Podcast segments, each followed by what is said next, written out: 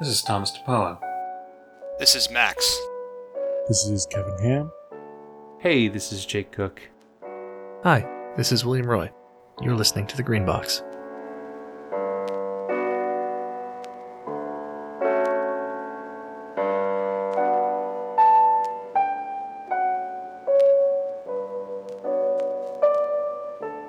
So we've talked about disorders a couple of times before and how there are some we like because of their mechanical effects and some that are frustrating. And so we, I was thinking we could sort of take a look at those and outline why we like some of them and how we might want to improve others. And I just want to clarify we're mostly talking from a game design perspective because there's a lot to go into. None of us are psychiatrists. Yeah, we're not real psychiatrists or psychologists of any kind. Or even fake psychologists. Yeah. Uh, that is really a whole segment on its own at some point, probably, is getting the actual mental health issues correct. I think that's a segment for a different show. My theoretical psychology degree. That's probably a spin off show, is one episode per disorder and how not to fuck it up. Yeah, it's the legal disclaimer. We're not uh, medical professionals or legal professionals, so don't don't listen. Or to professionals of any kind. Nobody should listen to us ever. But anyways, we um,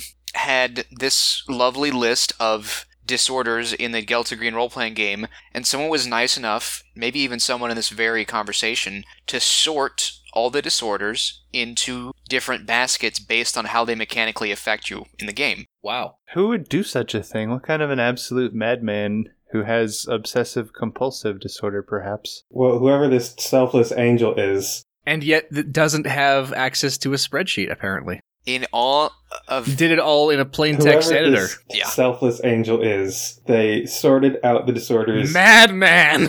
they sorted out the disorders into three different baskets, as Melon said. Uh, some of the disorders give you penalties on all your actions. Some of them incur a temporary insanity, and some of them just have unique mechanics uh, that play out whenever you get the acute episode. So, which sounds more fun to you guys? Do we want to start with our broccoli or go straight to dessert? I think that it's an important contrast to contrast um, the ones that have their own mechanics with the ones that just inflict a, a numeric penalty. Yeah, what was the design decision? Like, what what do you guys think the design decision was between you know the ones where it's just like you know you get a minus twenty percent to all your rolls versus the cool stuff that happens for some of the special ones? Like, why did they do it that way? I think probably just the difficulty of making some of these, the actual symptoms of these disorders really engaging in a gameplay perspective. So they just wanted it to have some kind of effect. There's some stuff that's that's hard to actually um, come up with a mechanical thing for because like one of the things that depression can do is it can just make you do nothing, but that's really hard to communicate in a role playing game. also, ironically, makes for a very uninteresting uh, gameplay, Yeah. Yeah. I was going to say, which like, I guess is appropriate. I've dealt with depression before and that's certainly how it's affected me, but I don't know, like you said, how that really makes for something interesting when you're out on a mission. It's almost as though playing a character with depression isn't very much fun. Yeah, indeed. Which is interesting because uh, I also looked at Night's Black Agents, which is like the Gumshoe vampire spy game by Ken Hite, who also wrote Fall of Delta Green. And he has some very elaborate mechanics for it, but they are maybe a kind of uh, very action movie, very heightened, let's say, version of what depression is, where it really focuses on your diminished sense of self worth and self preservation. So when I think a- action movie guy who has depression, I think of um Riggs from Lethal Weapon because at the beginning of Lethal Weapon, he's got his bread in his mouth and he's about to shoot himself. And for some reason, he still gets to go off on a really cool adventure. So your agent can as well. Hey, I can think of an action movie character with depression.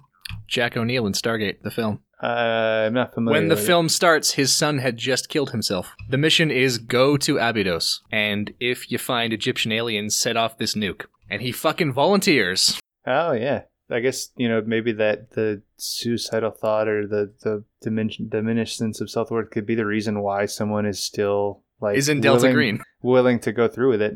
Depression is one of is a disorder like paranoia where it's too similar to the way people play the game already. Well, I, uh, Actually, I yeah. wouldn't say that. So the way depression works in Delta Green is that these crushing feelings of despair or maybe guilt give you a minus 20% to all actions. But in Night's Black Agents, the way it works is uh, you cannot initiate combat. You cannot take the first action. You always take the last action in the turn order uh, during combat or during a chase scene. And your hit threshold is lower by one. So essentially, all your enemies get a bonus to attack you. To go back to the analog I made earlier, there's a scene in Lethal Weapon where Riggs is engaging a guy who is basically like in a second or third story building with a rifle. And he doesn't shoot at the guy first with like a rifle, like, you know, in such a way that would make sense. He walks into the middle of the playground with his pistol and uh, chooses to fight that way, just like in the open. It's like uh, almost verbatim what you're describing there with those Night's Black Agent rules. So it's it's interesting that instead of it just being a penalty, though, it comes with uh, mechanical, uh, not engagements, I guess disengagements, right? So I um I just want to context this appropriately. Um, the, there's lots of disorders in the game that just give you a neg 20 to all act, actions. So addiction, anxiety, depersonalization, depression, obsession, and OCD can all give it to you. They have the same consequences. The difference is how they is what causes them to activate. So there's some like addiction, which is you don't get your fix and you get the bad thing. Uh, obsession is that um, it applies to things that take a certain amount of time.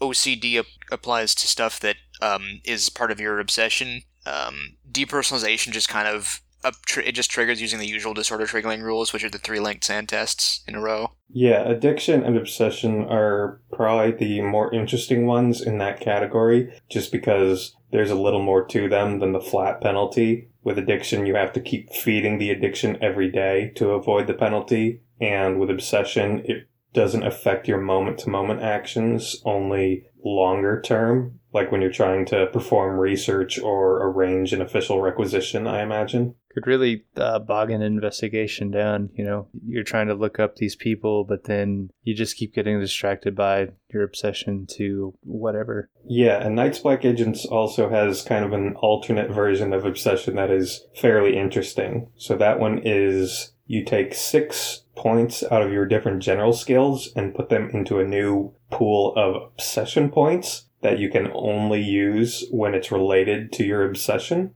So I guess the Delta Green equivalent would be you take 10 points out of four different skills and you put them into a new obsession skill that you can only use when you're interacting with the object or focus of your obsession. So I think that could be kind of interesting in the sense that you may not know anything about marine biology, but you sure know about weird shit, weird carcasses that get washed on the beach from the ocean. The thing I was thinking about is how um, we've got this list of of stuff that has uh, pretty much all the same effect, though it triggers differently, and then you've got your your ones with your special mechanics that inflict some other kind of status effect on you. So I guess I guess the thing I'm thinking here is that you can divide disorders by um, their the mechanical effect they inflict, but you could also sort them differently if you wanted to sort them based on under what circumstances they trigger. Because some of these are very specific, like one, you know, if you have the fear of loud noises, you can get that disorder activated by a loud noise.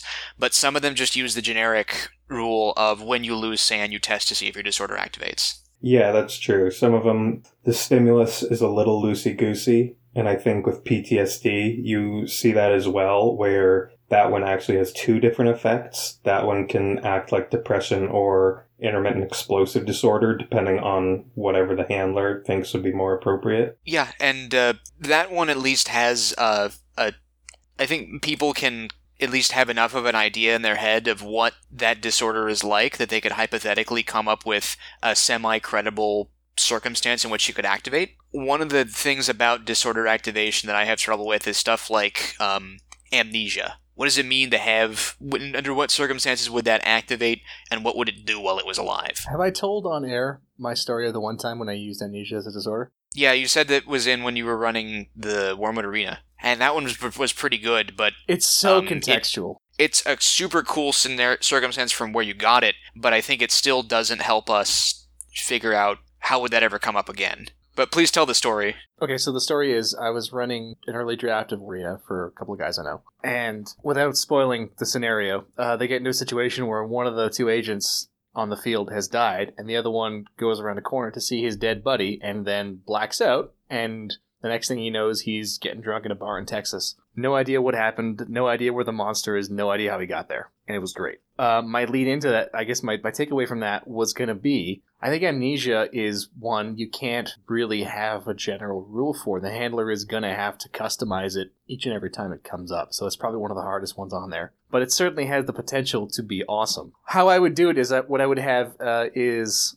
he's the agent suffering from amnesia occasionally gets little flashes of memory uh, like things that he saw or heard or smelled in response to stimulus that's occurring now Yes, that's what I was going to suggest because I had a class the other day about interviewing people who have suffered through traumatic events related to like the the crime they've been victim to. And a lot of the times like when your fight, flight or freeze stimulus triggers um, it deactivates like the finer parts of your brain, the ones that are like linked to memory creation, and just goes like straight to the reptilian brain lizard brain when someone is trying to recall something and they just can't, it's often important to uh, try and put them back into the place that they came from. You know, ask them, you know, well, what do you remember? Was there any sort of a smell? Do you remember feeling anything? Um, how did you feel at the time it happened, like emotionally? Because like scent is something that is pretty strong. So if I had a character who was suffering from amnesia and you know they got it while they were trying to uh, I don't know pour a chemical on a shoggoth to make it uh, you know go away. Maybe the put next time, salt on the shoggoth maybe the next time they're in a lab working with uh, chemicals and they smell the same thing, then it triggers the amnesia disorder. Like it, it might be like a failed home scene, or it might be them planning to do something else later. You know, the different investigation. So You know, you know what I would do with amnesia if I was running like a campaign game. Uh, rather than rather than using it like a disorder, I would use it like the edited memories trait in Eclipse Phase, which is that it's basically just unlimited license for the handler to fuck with the character. So they can say like, actually, the cult leader is your dad. Actually, you're a Shoggoth. that's that's good. Actually, you you killed actually him. Actually, John you are the titans I, I feel like I keep harkening back to different Gumshoe games when we're talking about Di- Delta Green, but Trail of Cthulhu does something sort of similar to that, where when someone gets amnesia, you ask them to leave the room, and then the GM and all the other players decide on an event that Uh, did happen within the course of the game, quote unquote, but then that player doesn't remember it at all. And so their player character doesn't remember it. And since the player was out of the room when it was determined, the player genuinely has no idea what they're talking about. That's good. Just gas, just fucking gaslight your friends. I'd love to do a deep dive, among other things, on the way Trail of Cthulhu does uh, madness and insanity disorders and stuff in the the later segment in which we t- we discuss gaslighting your players. Yeah, That's fucking great. yes, definitely. And they're I love it. I've done it like three times. Every time it's been comedy gold. and I don't know if I would grab a lot of the disorders as written from Trail, just because like Night's Black Agents, it's kind of written from a genre perspective rather than a more like serious mental health perspective the way Delta Green does it. There's some really good stuff in there for just fucking with your players. Melon, you mentioned taking amnesia and just using it as a license to just kind of fuck with the players. Uh, there is a disorder that when I hear it, I think of it as basically like the uh, handler takes control of the agent, and that one is um, fugue states. Do not like it Yeah. Why don't you like it? because it's the opposite of what I just said. I'm talking about the handler coming up with a fucked up backstory element. Fugue state is, hey, let me have let me see that character sheet for a second. All right, go go get a drink or something. I'm playing the game You for know you what? now. Fugue State is a less interesting version, I think, than of um, temporary insanities. It's that, but less interesting. Yeah, it's that because instead of instead of like fight, flight, or freeze, it's hey, just stand there. Hey, just go. You wander off. Well, see, that's what I'm saying. I'd take it like a step further. Like, um, you know, if the player is trying to uh, do something with their agent, like if they're trying to complete a task or whatever, and something triggers their their DID. Wait, no, not not dissociative identity. Sorry, sorry. If something triggers their fugue states, then you know the GM can take control of the character and just make it do something else entirely, something ridiculous. I will say some of these disorders I really like from a narrative perspective. Like I think uh, depersonalization is really cool, where you it feels like everything is happening to someone else, but it's just mechanically, and I think it's just mechanically a neg twenty to your actions. So how do you play that? You play it in uh, third person over the shoulder mode. I played one person who got it in one of my games. They proceeded to roleplay it as sort of this kind of dreamy unflappability where they were just kind of nothing could really shake them or alarm them because it wasn't really happening to them. Uh, one thing that I've noticed is uh, one of the one of the disorders that has its own unique mechanic is sleep disorder, and there's two things about sleep disorder that are noteworthy. Uh, first of all, um, you have to so the way the way it works is you have to roll SAN every time you want to sleep, and failure means that you cannot uh, get the benefits from sleeping. Um, it can cause exhaustion, which causes a neg 20 to your actions, and that neg 20 stacks with the neg 20 from another disorder activating. So it's extremely dangerous when paired with anything else because it can mean basically a complete collapse of your character's ability to do anything. But here's the really gnarly part, and this part is probably not how it actually run it in game, but let's just say we run it rules as written. Um, being super super exhausted running out of all your willpower all that stuff makes it so you can't succeed on any die rolls including the die roll that you need to sleep so you can be perpetually locked in a zero willpower state Well, then you're not playing. Well, my I like exactly the problem with sleep disorder is that is not really a problem with sleep disorder. It's kind of a problem with the exhaustion and the willpower mechanic because you don't really need a second disorder to already get yourself to neg 40. You just need to lose enough willpower that you're down to one or two and get the exhaustion penalty because that those are two separate things. I would like those mechanics to be unified. I would like it to just be when you don't sleep for this long, you lose this much willpower, and when you get to this certain amount of willpower, then you start taking penalties. Not two separate tracks that overlap. Yeah, it should absolutely be that way. So, on the subject of unifying mechanics, I'm going to say about sleep disorder a similar thing that I said about fugue state, which is that sleep disorder is a slightly is a more annoying version of the sleeplessness rules that exist already, wherein you have to roll sanity to go to sleep anytime you try to go to sleep after suffering a temporary insanity or gaining a new disorder. Which means if you gain a new disorder and it's sleeplessness, you got to make that SAN roll to go to sleep twice. Oh damn, I forgot that was a thing. I'd just ignore it. Yeah, I ignore that because um, I, I generally don't do a whole lot with exhaustion anyways because I feel like it's I understand that like part of part of the cop show meta is like the characters are doing stuff instead of sleeping, and like that's really thematically appropriate for Delta Green. But on the other hand, um, I don't want to like punish the players for continuing to interact with my content that I've created by telling them they need to go take a nap, unless I'm trying to set something up like someone break into the room at night and it's actually a trick to get them to shoot that person, so then they'll get stuck in an investigation. It's a good trick. Someone should write a scenario well, with it's that. it's a good trick, but the problem is that then if that's the only reason that I make that I make them sleep, then they're obviously going to get suspicious. So I have to do that background level of ma- forcing them to maintain the bodily functions in order to cloak when I'm really using it to fuck with people. Here's another cycle you might find yourself caught in uh, concerning sleep disorder. So uh, you have difficulty sleeping, so you go to the doctor and you tell the doctor, "Hey, I need some medicine to make me go to sleep," and he prescribes you the medication that makes you go to sleep, right? But then you find that that's the only way that you're able to go to sleep is when you take that medicine. So then you develop the addiction to your sleeping pills. So now you have two disorders that are related to sleeping and you have to indulge the addiction every day. And all it does is offset your uh, your 20% penalty that you take to trying to go to sleep. But then you have a 20% penalty for not taking your pills. So It is interesting seeing, yeah, that kind of comorbidity, I guess, that just emerges from some of the gameplay mechanics. so what is you guys' uh, I don't want to say favorite disorder, but which one is the most interesting to you? Or I guess whichever one is your most favorite too, Melon.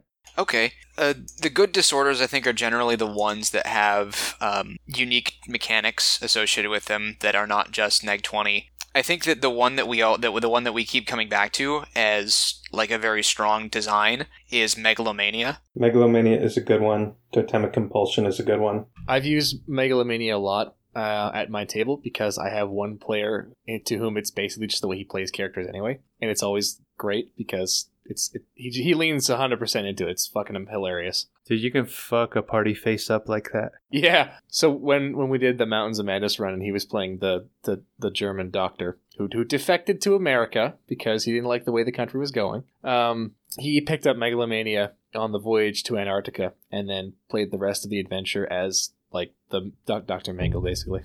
Wasn't he Dr. Mengele's dad? He was he was? Dr. Mangle's never mentioned uh, younger brother. Sounds like he got a bout of amnesia. Nice. Megalomania can't use charisma times five, bureaucracy, disguise, persuader, psychotherapy as others. No, no, no. I got it. I got it. I got it. Mengalomaniac. Oh! got him. Good one. But anyways, yeah. Uh, continue describing the No, mechanical it's, effects it's just of this basically that your guy's so full of himself or herself that like they think that they're a god and nobody else can do anything right, and I'm the only one that should talk to these people. Automatically fails essentially all personal interaction skill tests. I would include human in that as well, though it's not written. Yeah, I would include human as well. It sounds a lot like uh like narcissism as well, like from a real life That's no, that's personality trait. actually what it is. Like they don't call it megalomania anymore. It's narcissistic personality disorder. There's a lot of stuff in here that's um, like if you look at the DSM, it, they give it a different word now, or they fold it into something like else. it was written by a bunch of boomers.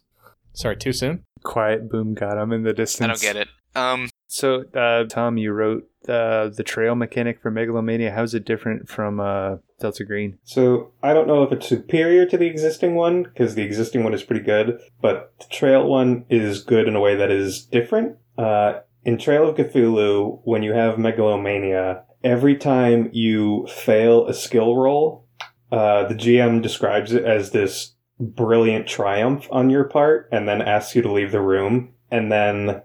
Then the GM tells everybody else at the table just how badly you messed it up. So when the player comes back, they refuse to believe everybody who tells them that it was actually a a mistake what they've done. No, you didn't mean to wrap your car around that telephone pole. it's another amazing example of gaslighting your players. it seems like there's a lot of overhead to that, though. Oh yeah. If you have to do that every time, I think maybe just critical skill tests there would be important. Yeah, I wouldn't do it every time. Like I think at a really intense moment like that, you're in the middle of a car chase and then you fail your drive roll. Yeah, that would be really interesting. It's it's you idiots who let them get away. Yeah, I'd I'd say handler's discretion there to hold back on triggering that one until it's narratively hilarious. I mean appropriate, sorry, appropriate. Speaking of bad personality related disorders, I think intermittent explosive disorder is one of my favorites, where, you know, your character just gets pissed off at nothing. So you can just run them like they're a, uh, a wasp at a restaurant that didn't get their order uh, correctly. Yeah, that's What? A wasp? Yeah, a wasp. like a Seinfeld a reference. white Anglo-Saxon Protestant woman, typically. Like a middle, like a middle-aged mom with the uh, "Can I speak to the manager?" haircut. Is this like a reference to No, something? you'd never seen this before. like, um, I thought you were referencing the Chinese restaurant episode, but they're definitely not Protestants; they're Jews. Well, I mean, what's the difference really? I mean, Other than the whole Jesus thing. fucking easy there, Martin Luther. But can I speak to the manager? Haircut. Anyways, I don't get it.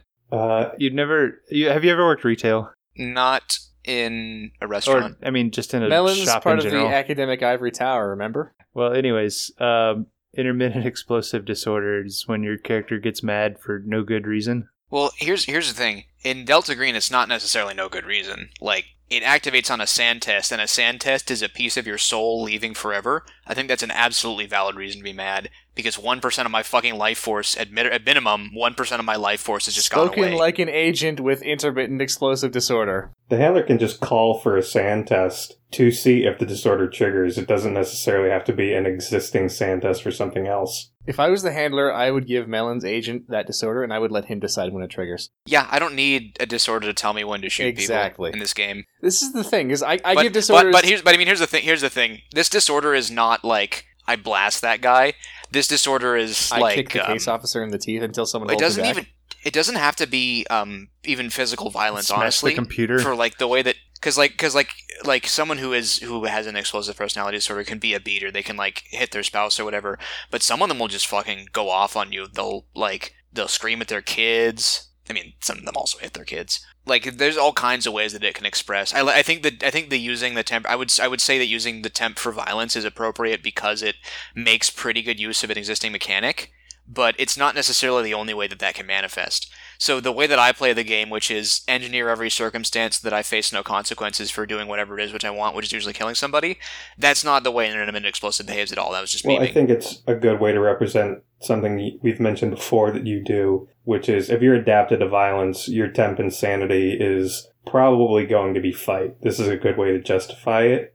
Uh, and I also think it has an interesting comorbidity with uh, megalomania. I don't know if those two are actually comorbid in real life, but in terms of game mechanics, I think it's interesting that someone, you don't like how someone is treating you and you don't have the social skills to defuse the situation. And so it just escalates to the point where you want to take this person and shake them by the neck. That yeah, that's that's uh, certainly described a lot of Delta Green interactions. Perhaps even situations where you're trying to interrogate an NPC and it's not going anywhere. Well, I would say in that situation, that risks doing permanent harm. You may not want to. Well, yeah, but the whole thing of disorders is that you don't um, have a lot of control over that. But I but I want disorders to be more than um, telling you what your temp is, because otherwise that doesn't feel like it makes that much of a difference. I think a good a good a good effect for a disorder is something that that elicits a temp even in situations where you um,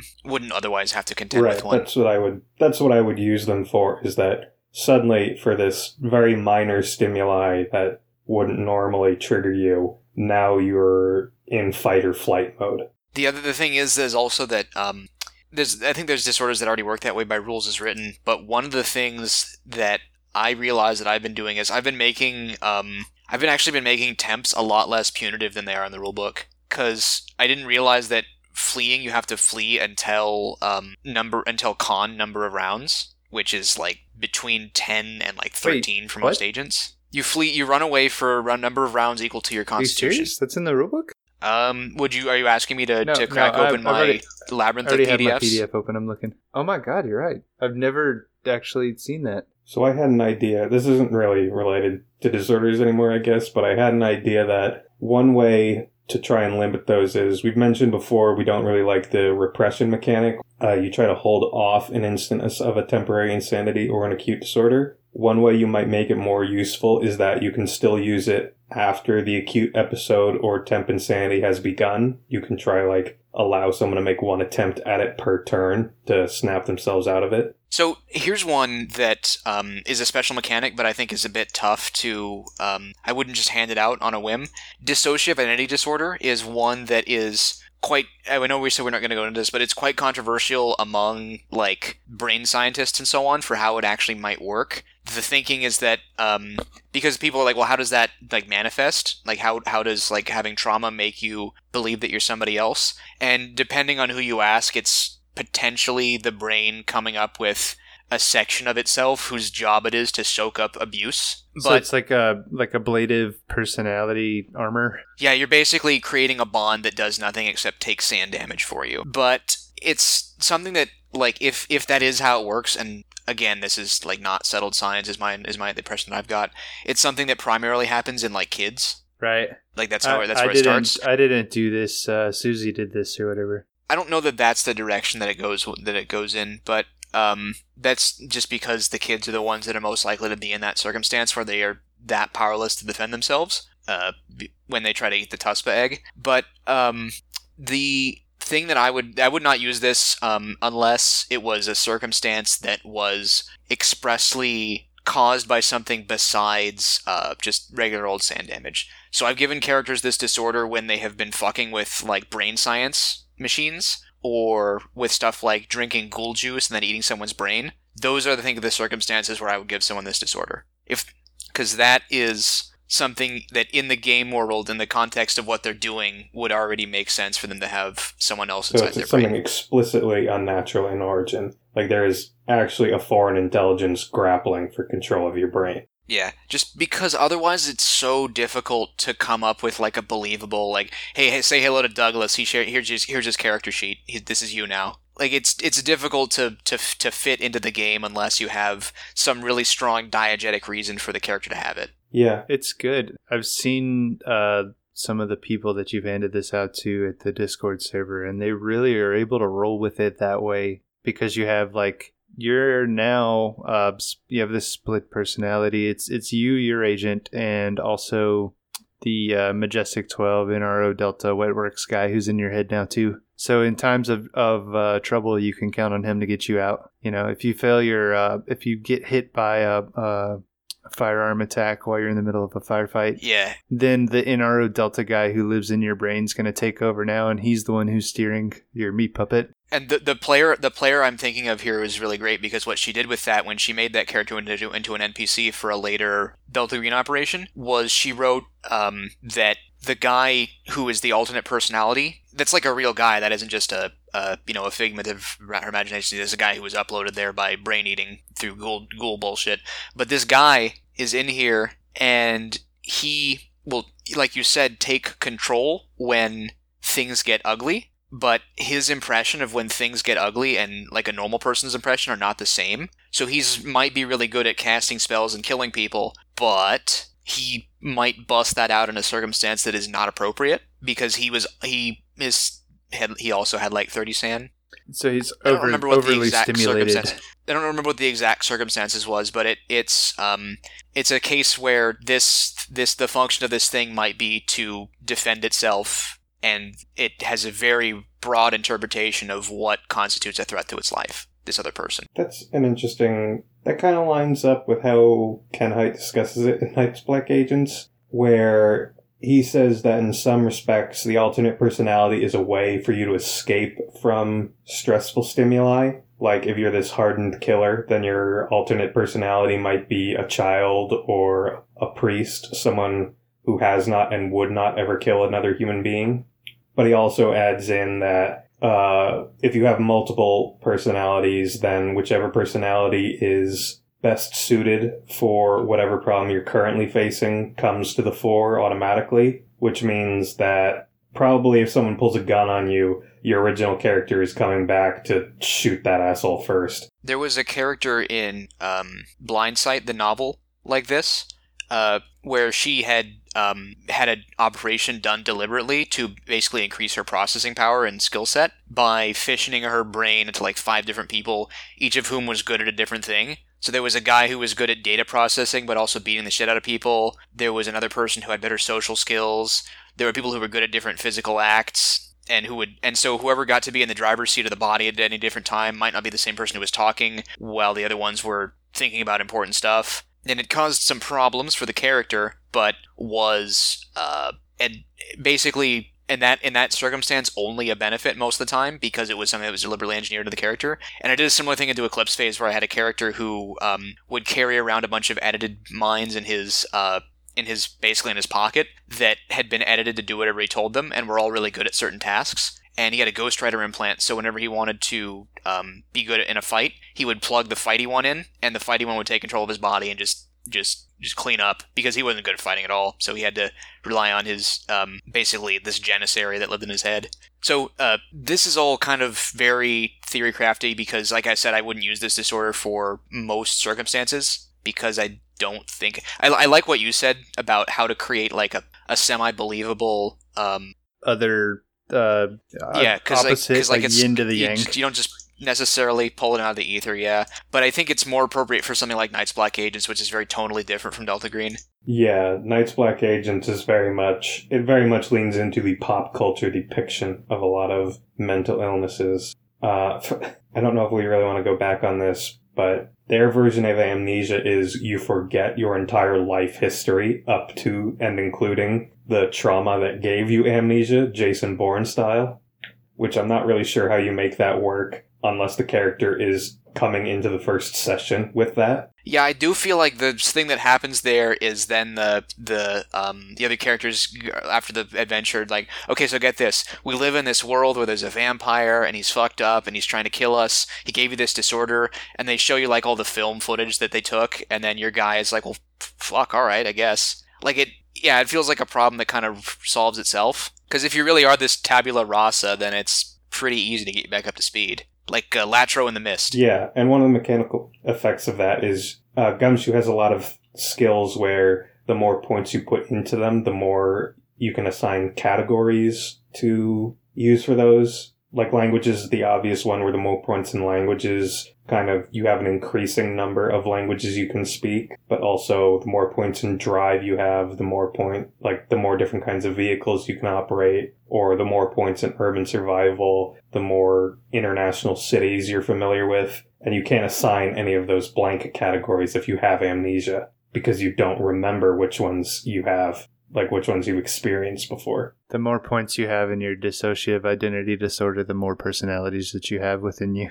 It does mention that that once people with in the pop culture depiction, I guess, once you have DID, it's very easy for you to start splitting off more personalities. It's like a Pokemon, you know, you gotta collect them all. One of the interesting things about DID is that I think some, and that might be I might be wrong about this, but some uh, brain science type people like to put it in the same basket as uh, schizophrenia. And schizophrenia is one that doesn't appear in the agent's handbook, and I feel like it's probably for that's for two reasons.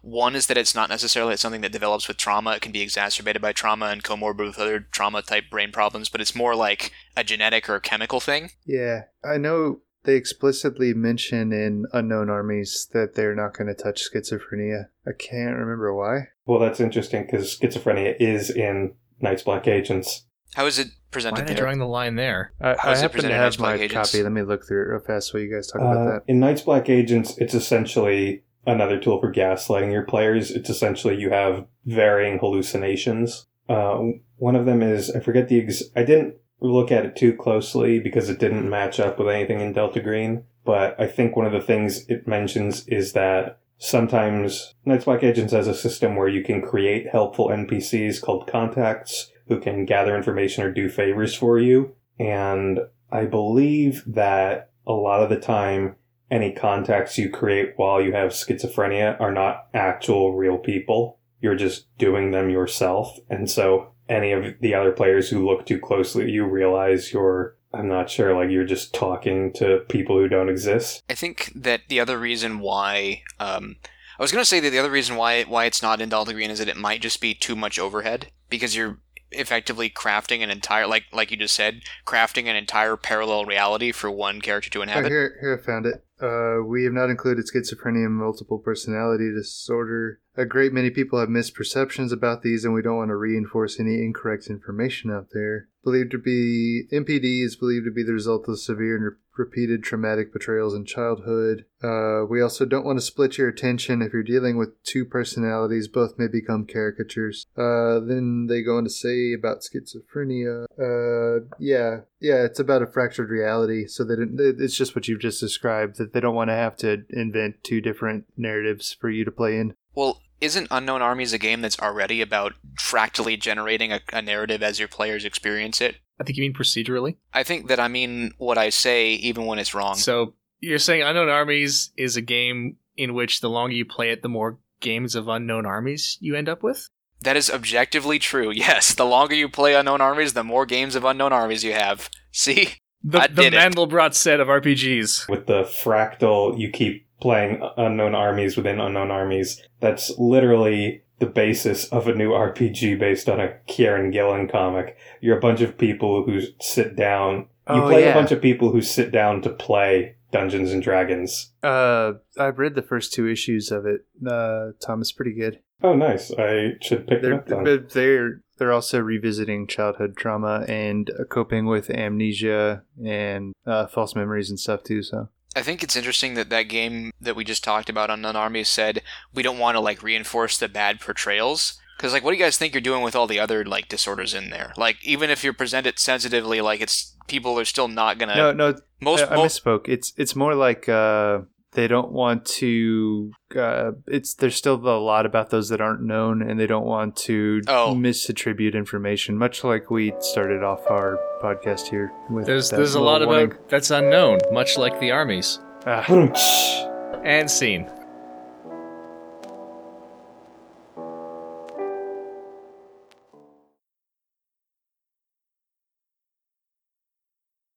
So uh, we wanted to talk about paranoia as a disorder because we felt that it's too. Um, it's a bit similar to what um, Delta Green is already like in its in the way that it affects the actions. Like we say that as a joke, but Yeah. Like- I mean, you know, if you tell someone to roll alertness and then nothing happens, well, they're just going to like spend the next five minutes trying to figure out what it was they missed. Right. There's sort of a meta concern where because you as a player know you're playing a horror game, you know something bad is going to happen to you at some point, and so you're always like on your tiptoes looking around waiting for it. And so just the normal player's aversion to danger is pretty indistinguishable from what you might call paranoia within that world, even if it's just a general trait and not really a mental illness. So you need specific directions, I think, to make paranoia something interesting and notable. I think paranoia is one that's going to lean heavily on the handler because I've seen this done, uh, wherein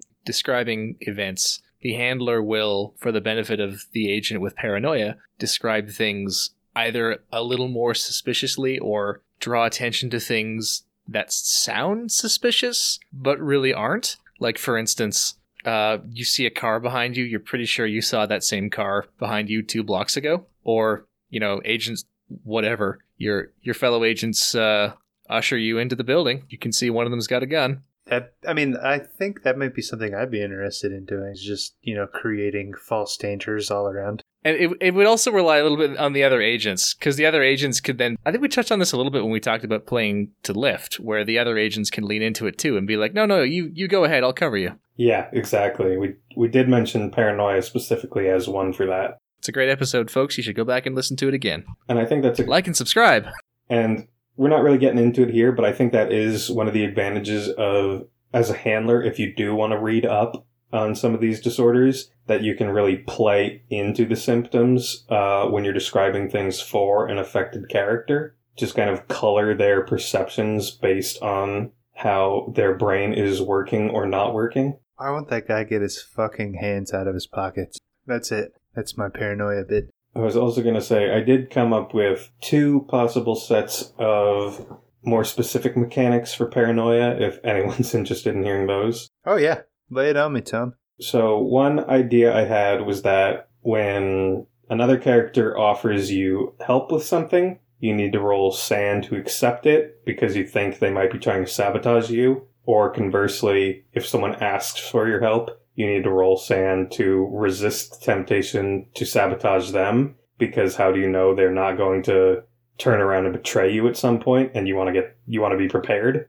I do that only on like select rolls though, like like critical ones, like you've said. Uh, you know, I'll be up here on the hill with the rifle covering you. I bet you will. Motherfucker ain't covering me. Cover this. yeah or the the agent who has the good firearms doesn't have maybe the best intelligence or accounting so they ask you to buy it for them sure you can buy that rifle doesn't mean you're gonna necessarily give them all the bullets they need That's funny. Uh, that happened without paranoia at a game I ran last year, where somebody wanted a gun and the other guy was like, "Well, hey, how do you how do you do you know how to do this?" And the other person was like, "No." So they just gave him a gun with no bullets in it because they didn't trust them inherently, like without the without paranoia. So that does speak to the whole. Uh, this is the default state of Delta Green. yeah there you go with paranoia one way you could do it because i like i like that it's a mirror of megalomania where um, you cannot succeed on certain skills there's one proposal that i see written here in the document Yeah, I was just going to say, my other conception was that, like megalomania, paranoia blocks you from using certain skills. So I'm not 100% on which ones that would be. My initial thought was it would be something like alertness and HUMINT and intelligence times five, because you can't distinguish imaginary threats from real threats. So every time you try to look for something dangerous, you're just blindsided and overwhelmed by all the things that could be happening in your mind. that i would try um, a, a slightly different approach where if you paranoid then um, this one i might not actually do because it's a lot of overhead but it's could be worth a shot is if you're paranoid um, i can think of a good way to make the players paranoid is that when you are paranoid the gm rolls the skills for you and doesn't tell you whether you succeeded or failed you can intuit based on the evidence but you don't get a numeric description. That's a good one. of success or That's a failure good one. I like that.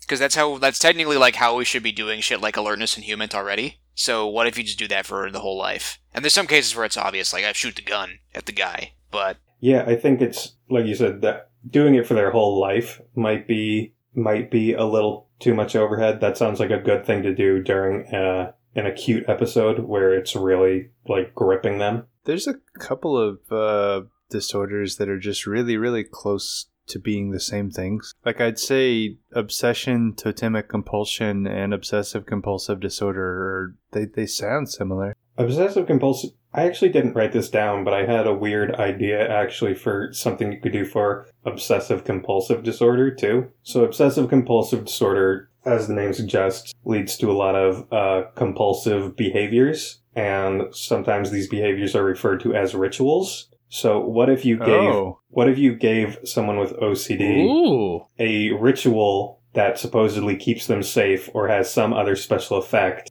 and it o- No, in their no. mind it only works for them, but if I you like it. if you teach I it to really another like player, that. it doesn't actually do anything. You just realized you just realized this is something their brain has invented to try and maintain stress. because uh, correct me if I'm wrong here. It's usually like you know this person. It's it's tied to like a feeling of helplessness because something happened to this person that was out of their control. So, for example, their uh, mom died in a car crash. So now every time they prepare to get into a car, they have to do like a full 20 point safety inspection or just you know something like that. Right. It's a it's a way of asserting control over your environment. Uh, in the Kris Straub webcomic Broodhollow, the main character essentially has a form of OCD where his compulsion is every time he enters a room, every every door or container lid or the drawer on a cabinet, let's say, they all have to be either wide open or completely shut. He can't stand it if they're only a little bit open. And if he finds one that is like that, he has to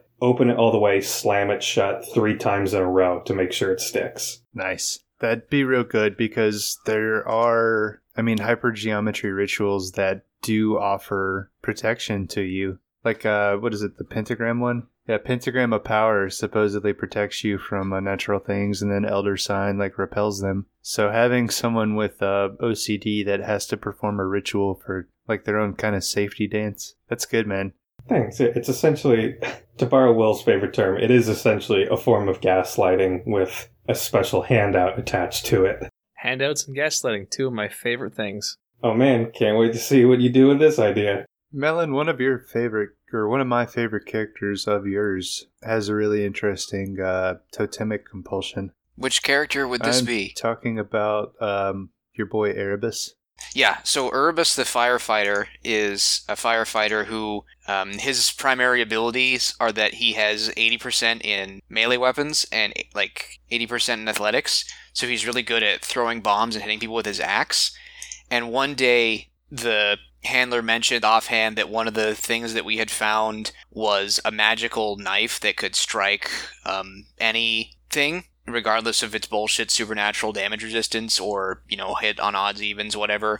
And i was like okay i, I well i have the book here that he used to create the magic knife so i don't give a shit what it costs i'm going to do it. So he like spent most of his sanity to make the magic axe and then really just beat some ass with it. He like you know i think at this point he has killed um several he also killed a moose with it which is like a big Wow. deal but the point we cut, cut all this stupid shit out the Killing point a is moose that is hard. it's hard, yeah, but he uses this axe to, to hit things because he's um, adapted to violence now. He doesn't give a fuck. And his axe is now, he's totemically compelled to have it. So he can't ever get on, we had, I think we talked about this in a previous episode. He can't ever get on an airplane because um, he has to have it with him at all times. And if they try to take it away from him, he'll hit them with it. He'll just fucking Oh, I kill was them. gonna because say he just like starts sweating, like and thinking about it and checking his luggage. But I guess you know, killing him is a good other alternative. I, I think we had that exact exchange when the episode we talked about that. yeah, the luggage thing was the way we did it. But um, I think that what it would happen is he would try to take it through the TSA and then he'd hit them with it because that's more interesting than um,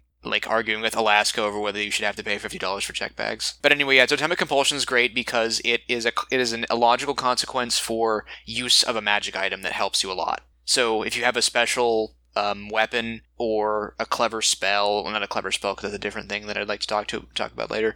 Um, but if you do something that with it with an item that should not behave that way, then that is a great disorder to give that person's to- to- totemic obsession with it. I think of, uh, I mean, besides weapons, I think of a lighter of being a good totemic compulsion item. It's like light, it has got you out of some trouble before, so you come to rely on it. And you can use it to light your anxiety cigarettes. Use the sword of Corvaz to light your cigarettes. Using the what now? It's the giant broadsword that summons fire vampires when you swing it. I'm almost 100% sure Jake summoned the fire vampire with it at some point. Yes, you did.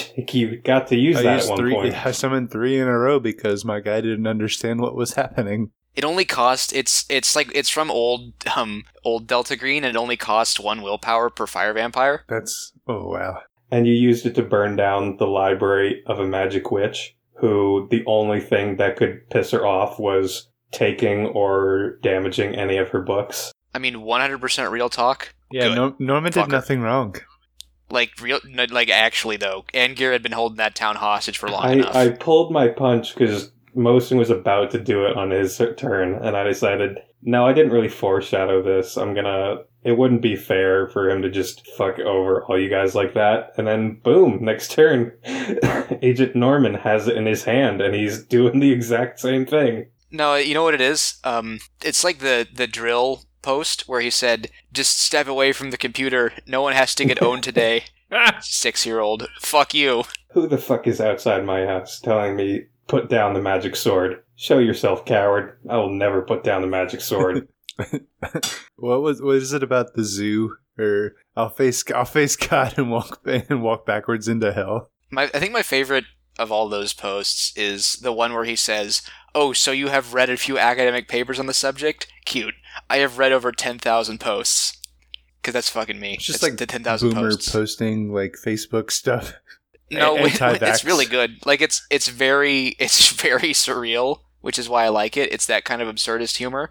But I do have another thing I wanted to say about disorders. Um, one that I really like from a game called Eclipse Phase is impulse control disorder, which is that if you're presented with an opportunity to do something, then you have to do it, and it can be stuff like you have to fuck with um, the alien artifact or the the seed AI treasure or stuff like Most that. Most often, the way I've used it as is as you have to advance the plot now. hmm But the thing that um, I think that it would work as a better because in, in Delta Green you have hypergeometry addiction as like you're addicted to cast the spell. It's like oh, I think it should be um, closer to the way that impulse control disorder works, where you're making you're either making SAN tests or you're paying SAN uh, to not do the thing. Like if you have the the green box full of treasure, you have to pay in SAN or make these SAN tests to not use the to not like start picking things up and playing with them. And when you get to the nine layer puzzle box. We're not doing this again. Uh, one of my favorite settings is uh, the Dreamlands, and those are like really rife with uh, good places to put addiction or obsession uh, to attach to it. Because the Dreamlands is a place where like everything can go your way and you can bend reality to your will. So of course you're gonna want to go back there. Which I think is like the premise of uh, Dream Quest of Unknown Kadath, right? It's the guy who longs for a day on the earth because he's been trapped in the dreamlands for so long. He's going through withdrawals, he can't get his fix. So if you have like the spell that takes you to the dreamlands, you're absolutely going to have an addiction um, to going there. That's almost like a reverse sleep disorder. Roll SAN to see if you can bring yourself to wake up. Why would you want to though? Well, exactly. As you lose SAN, it gets harder. You can't really convince yourself it's worthwhile. I have a difficulty in uh, distinguishing between addiction and obsession, like as disorders in the game. Uh, well, addiction, obviously, I think the focus is pursuing the object of your addiction to the extent that it's self destructive. Whereas obsession, the way it's written, it's more just like all consuming intrusive thoughts. And so anything that takes too much concentration, uh, just can't perform at it. I think obsession is kind of a loosey goosey one, yeah. Do we have anything else, guys? Uh, I want to circle back to Amnesia actually for a sec. Uh, let's do some a little bit of live game design here. What would you guys think about uh, a character who has amnesia who gets a flashback in the middle of a stressful situation? Um, maybe taking w- increasing sources of SAN loss by by plus one or something Because they're re-traumatizing because themselves. because they're they're the the current trauma reminds them of a repressed trauma. I feel like that is a um, that is a good mechanic in search of a disorder to be associated with, and I don't know if I'd pick amnesia No? for it. I I'm, I'm seeing like the justification you're throwing out for it. However, I think I want to preserve amnesia for the um, the edited memories thing that I discussed, and I want to find a different disorder that fits the thing that you're talking about because I like the mechanic. I just wouldn't necessarily associate it with amnesia because I want to keep amnesia for the like blank check for the handle to cash in later. So I'm trying to think of what type of disorder essentially makes your sanity more fragile and recalls back to traumatic events. Like maybe maybe PTSD PTSD, yeah. Because PTSD is is kind is one of the ones that's kind of poorly mechanically specified. Yeah, I get that would make sense because that is a symptom of PTSD, right? You are essentially reliving the traumatic experience. Well, it's yeah, it's it's it's it is. I don't know if it's necessarily reliving, but it's um is it's it's partly um there's certain aspects of it that are almost better um, encapsulated by the adaptation rules because it's being primed to react in a certain way to um, a genuinely dangerous stimuli and then confusing just normal shit for that stimuli is a big part of it.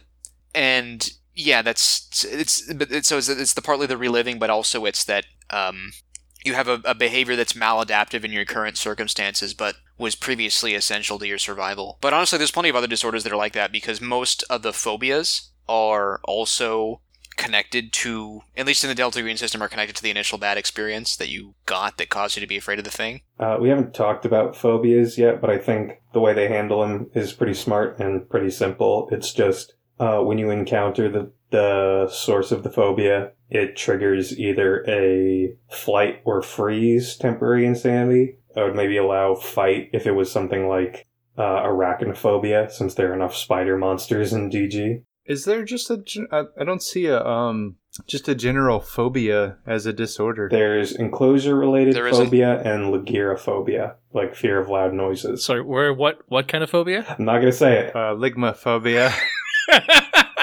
You can't make me. but you're thinking it. I, I have ligmophobia. I think we all do. No, but there, there actually there there isn't like just uh, general phobias for you to assign, and uh, I know in the past I've dished that out to people before, like given you've given people ligma and, oh no because you gave carl ligma in that one game yeah. No, I've given um, arachnophobia before. I think someone just mentioned that one. Uh, as you know, seeing the uh, ch- uh, Atlach-Nacha spiders and stuff. Was that the one where Tom's agent replaced his um, amygdala with a spider? That is indeed the one. It's good stuff. It's good stuff. I got a lot of mileage out of that gift from the mist.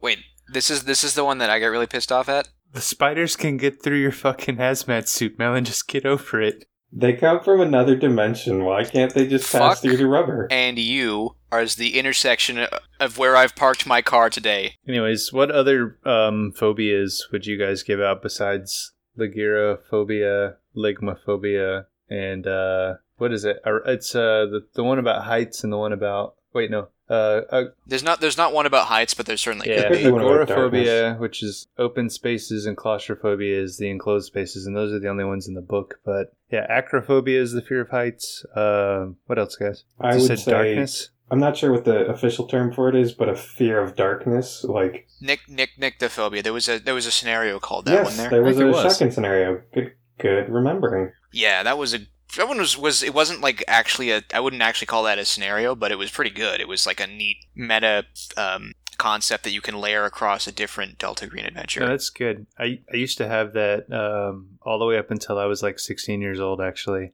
uh, because my parents would always make me bring a plate of food to my grandpa, who lived about a quarter mile up the road from us, and they wouldn't let me take the car sometimes. So I would have to just dead sprint a quarter mile uh, through the middle of the night down the road to my grandpa's house. Uh, but good came of it because then I ended up being on like the state track team. So uh, so that's an example of your uh, flight mechanic. Just run, run con rounds. Apparently, Yeah, or if it's freeze, you just have to find somewhere to hide and hope nothing finds you. exactly. Um, acrophobia is the fear of heights. I mentioned that one. Uh, coulrophobia is uh, clowns, and then uh, triskaidekaphobia, which is really fun to say. That's of the number thirteen. Those are just off the top of my head. I'm not sure how relevant those are to Delta Green. That almost sounds like an obsession because I imagine until you have like part of the phobia would be you start seeing the number 13 everywhere because you're so attuned and afraid of it. It's that Jim Carrey movie, uh, 23.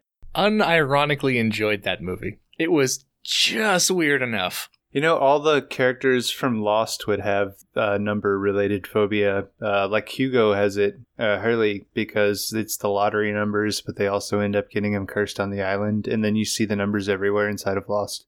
what phobias do we think are actually going to come up in Delta Green that aren't just Uh, memes? hydrophobia, if you have an aquatic based adventure.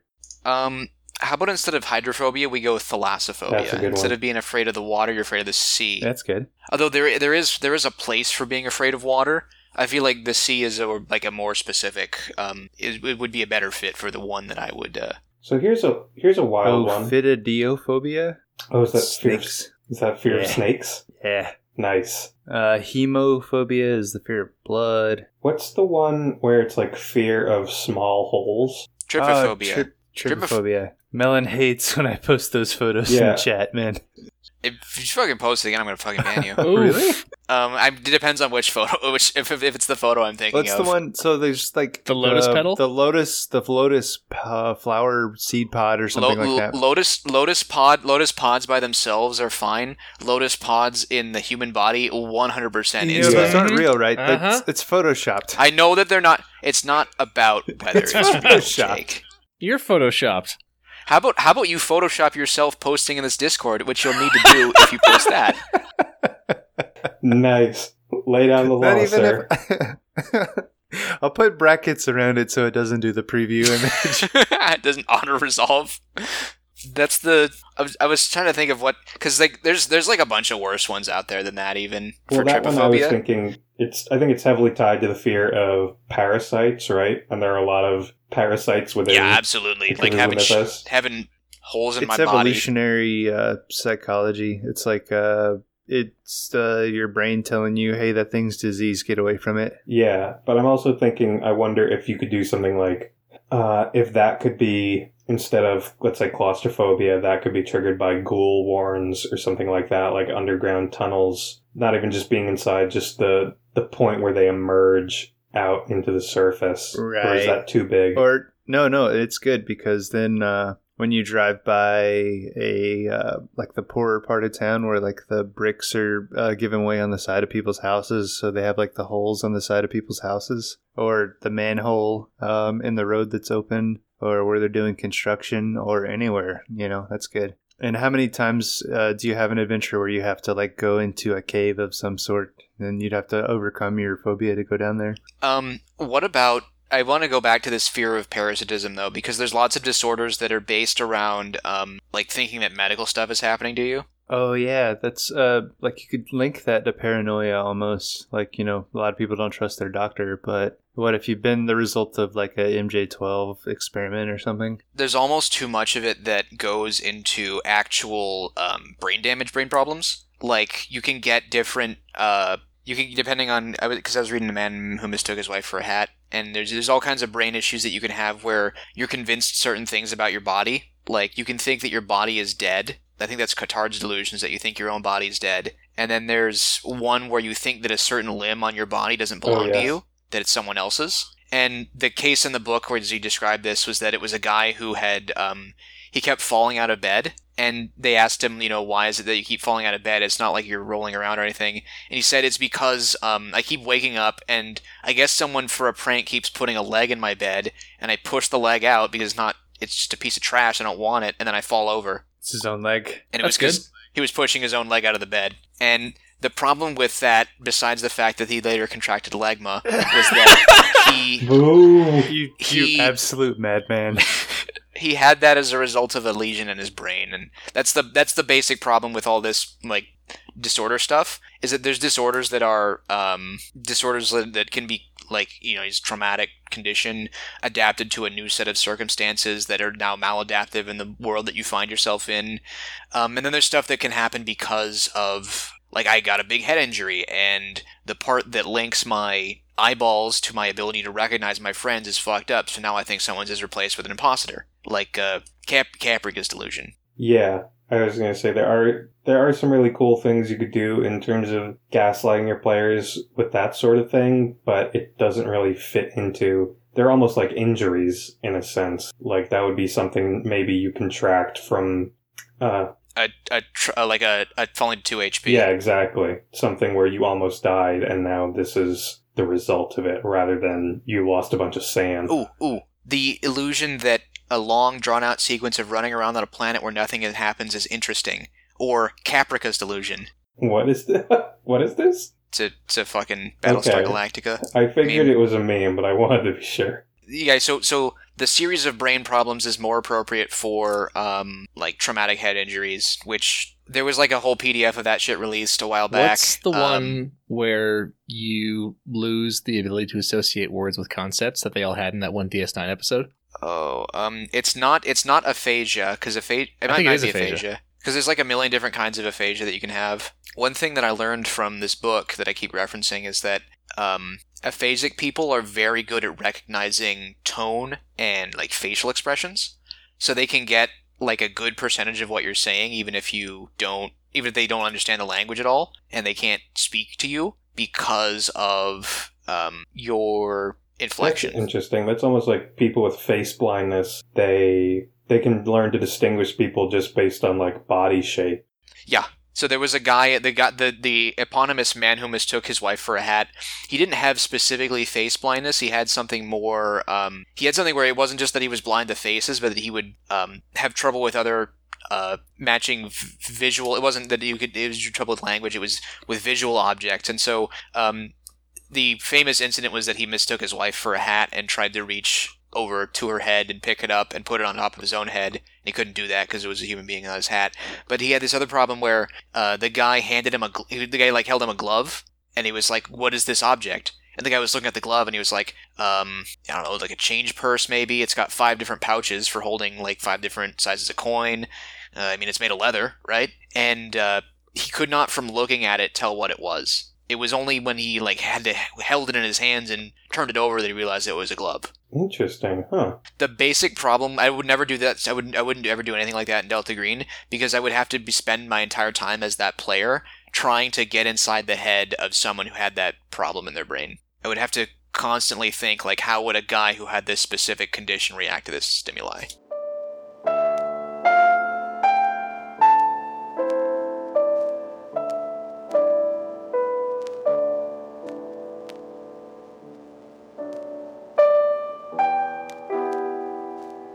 That's all we have this week. In the description of this episode, you'll find links to the Our Night at the Opera subreddit and Discord server, and to all our various social media pages. Thanks again for listening to The Green Box. Until next time, we'll be in touch.